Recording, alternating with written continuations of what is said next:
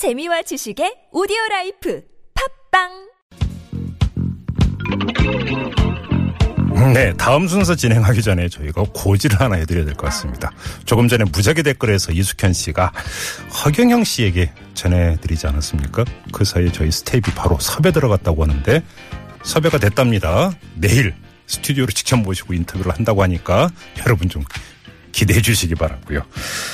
자, 다음 순서 진행을 하죠. 저희가 개편을 맞아서 새로 마련을 했습니다. 기사에 나오지 않는 정치권의 뒷이야기까지 풀어드리는 시간인데요. 여의도 엑스파일 시간입니다. 자, 경향신문의 정치부죠. 이 구혜영 기자 전화 연결하죠. 여보세요. 네, 안녕하세요. 예, 예, 안녕하세요. 원래 지금 국정감사 되면은 정치부 기자들 뭐 정신없어야 되는 그런 시즌, 시즌이지 않습니까?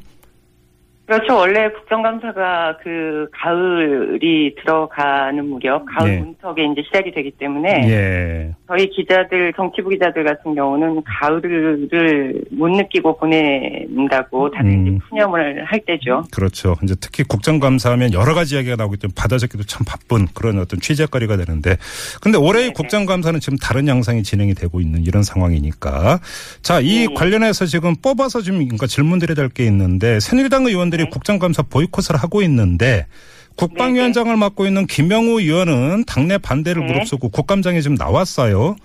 네. 이 국감에 나오기까지 별 무리는 없었습니까? 그 뭐 저기 처음 27일 날 예. 그때도 한번 뭐 감금이라는 단어까지 나오지 않았습니까? 예, 예. 그래서 이제 그 국감 그때 이제 들어가야 된다고 의회 민주주의와 그 어떤 본인의 양심과 소신에 따라서 해야 된다고 했는데 네. 첫 번째 시도는 막혔죠. 음. 오늘 같은 경우는 마이크 잡기까지 첫 번째와 같은 그런 뭐 불상사는 없었지만 네. 약간의 실랑이는 좀 있었거든요. 예, 예. 그러니까 이를테면 이제 새누리당 국방위원들이 이 국방위원장실로 찾아왔었어요. 음. 찾아와서 음흠.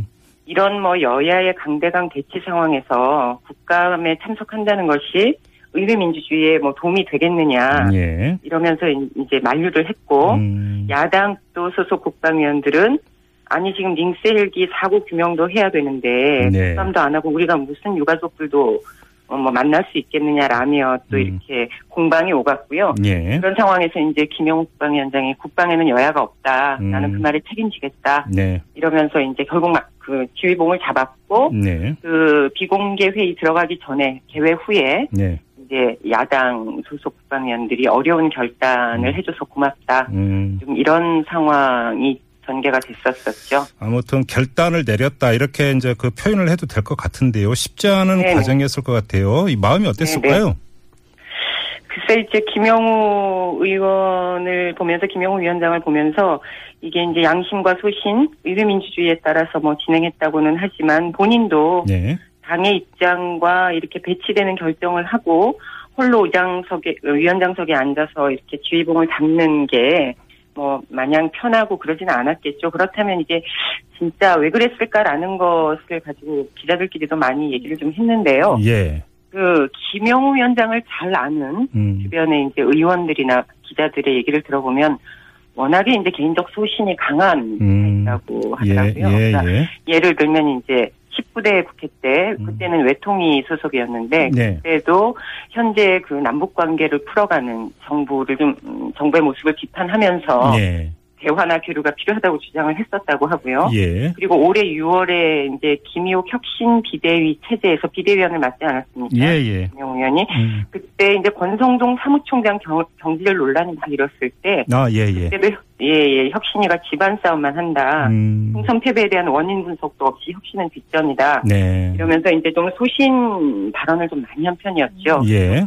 개인적 소신이 강하다는 캐릭터 문제로 음. 캐릭터 쪽으로 좀 많이 부각시키는 의견도 있었고, 예. 음, 음, 또 다른 쪽으로 좀 생각을 해보면 이 이분이 이제 삼선 상임위원장이지 않습니까? 예, 예. 이게 통상 국회에서 상임위원장급의 의원이 되면 내가 국회를 이끌어가는 리더라는 인식을 이제 갖게 되거든요. 네.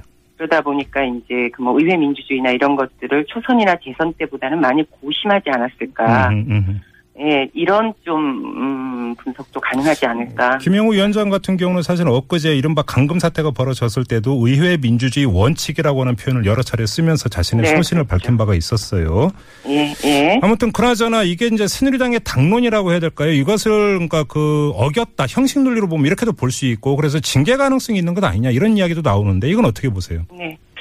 글쎄요, 뭐, 이제 정진석 원내대표도 그렇게 할 바엔 무소속 정치를 해라. 음, 뭐, 이렇게 얘기를 했고, 오늘 또 조원진, 그, 뭐, 또 비대위원장 같은 경우도 그렇게 하면 안 된다라는 뜻의 얘기를 하기는 했지만, 예, 어제 이제 새누리당 비공개 의총, 저녁에 열린 비공개 의총에서 몇몇 의원들이 네, 원내대표가 그렇게 강압적으로 얘기를 하면 다른 사람들이 어떻게 자유롭게 얘기를 하겠느냐, 음. 이런 의견도 나왔다고 해요. 예, 그렇기도 물론 이제 그런 의견 때문에 징계를 하느냐 안 하느냐 뭐 어, 그렇게 하는 거에 기준이 되지는 않겠지만, 일단은 지금 상황 자체가 이 지금 징계를 하기가 여의치가 않다. 음, 왜냐하면 개파 문제도 있고, 현재 집권 여당의 이제 주류 개파는 아니지 않습니까? 예, 김용우 위원장이. 이 실제로 정치권 일각에서 김용우 위원장을 징계했을 경우에 제2의 유승민 파동이 생길 수가 있다. 어허, 예, 징- 징계가 맞다 틀리다 음. 이런 공방이 전면적으로 확대될 경우에 네, 이게 정계 개편의 어떤 그 촉발할 수 있는 하나의 또 매개고리가 되지 않겠느냐. 오, 뭐 이런 상상을 상상력을 발휘하는 그런 의견도 나오더라고요. 예, 여하튼 음, 그 제2의 유승민 파동이 음흠. 발생할 수 있다. 네. 그래서 실제로 징계를 내릴 수 있을까라는 부분에는 회의적인 의견이 많은 것 같아요. 음. 지금 만약에 그 여의도 정가에서 그런 지금 뭐 분석과 전망이 나오고 있다면 새누리당 네. 안에서 국정감사에 복귀해야 된다는 개인적 소신 의견을 밝힌 의원이 뭐 30명 가까이 된다고 하던데 그러면 네, 시간이 흘러가면서 이들 의원들이 또 어떤 선택을 할 것인가 이것도 상당히 이제 궁금해지는 대목이 될 것 같고요. 예. 자 그리고 오늘 하루 종일 이 네. 포털 사이트 인물 검색어 상위에 랭크됐던 인물이 바로 조원진 의원. 지금 새누리당의 예. 정세균 사태 관철 비대위원회 위원장을 맡고 있어요. 예, 예. 음, 이 그 조원진 위원장이 아주 오늘 핫한 인물이 되는데 어떤 이유 때문에 그런 건가요? 그 지금 뭐 결론적으로 얘기하면 정세균 국회의장 고립작 전이라고도 이 명명이 되고 있는데 네.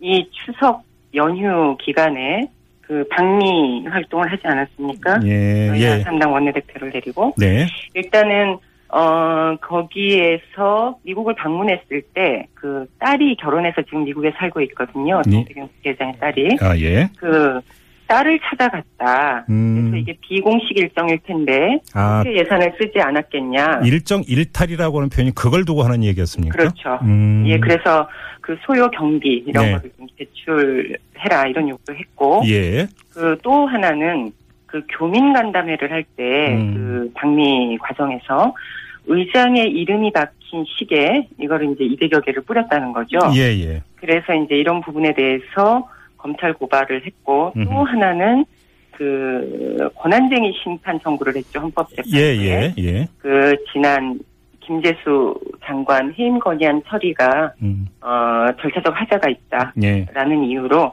이 두 가지를 어, 오늘 진행을 했죠. 예. 아, 그런 것들을 지금 주도적으로 제기한 인물이 바로 조원진 위원장이다. 이런 말씀이 되는 예, 거고요.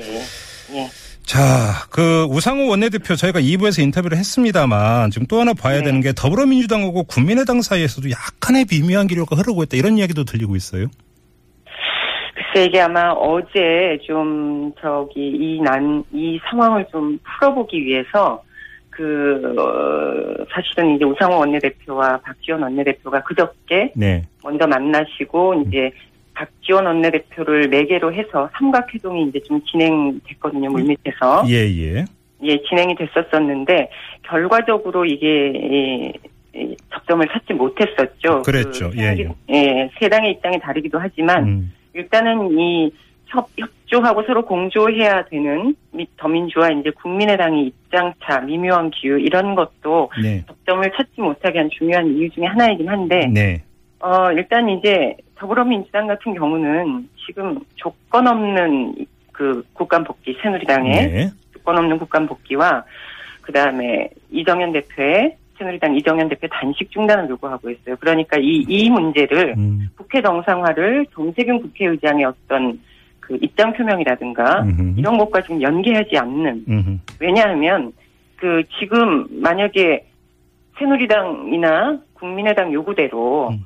정세균 국회의장이 입장 표명을 하고 재발 방지 약속을 하면 들어온다. 예. 근데 이정현 대표가 단식을 풀지 않는 상황에서 그 조치를 할 경우에 그렇다면 나중에 다른 카드를 또 써야 된다는 거죠. 예. 그 이정현 대표의 단식 중단을 위해서 그래서 이거는 이제 해결책이 아니다라는 입장인 거고 네. 국민의당 같은 경우는 어찌됐든 이 투트랙으로 이제 가자고 하는 거죠. 음. 국회 의장의 일정한 그 육아 표명이 있어야 네. 현 상황이 좀 정상화가 되지 않겠느냐. 음. 신의 새누리당 이정현 대표의 단식은 단식대로 해라. 이게 그러니까 해법 모색을 둘러싼 어떤 그 뭐라고 할까요? 견해차 이 정도로 정리를 해야 되겠네요. 예, 그렇죠. 어, 어찌 보면 가장 궁금한 건데요. 짧게 여쭤보겠습니다. 이정현 대표의 네. 단식은 언제까지 갈까라는 이야기 혹시 좀 나오고 있습니까?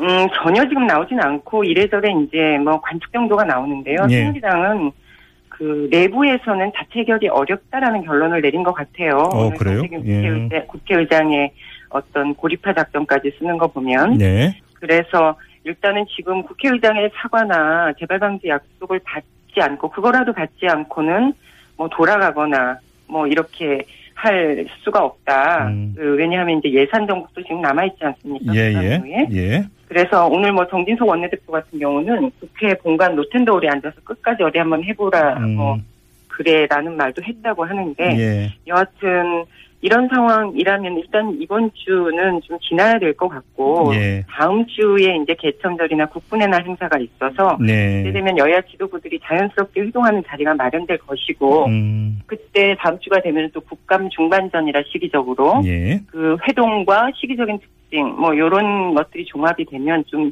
얘기가 나오지 않겠느냐 음. 뭐 좀 이런 얘기가 나오고 있어요. 알겠습니다.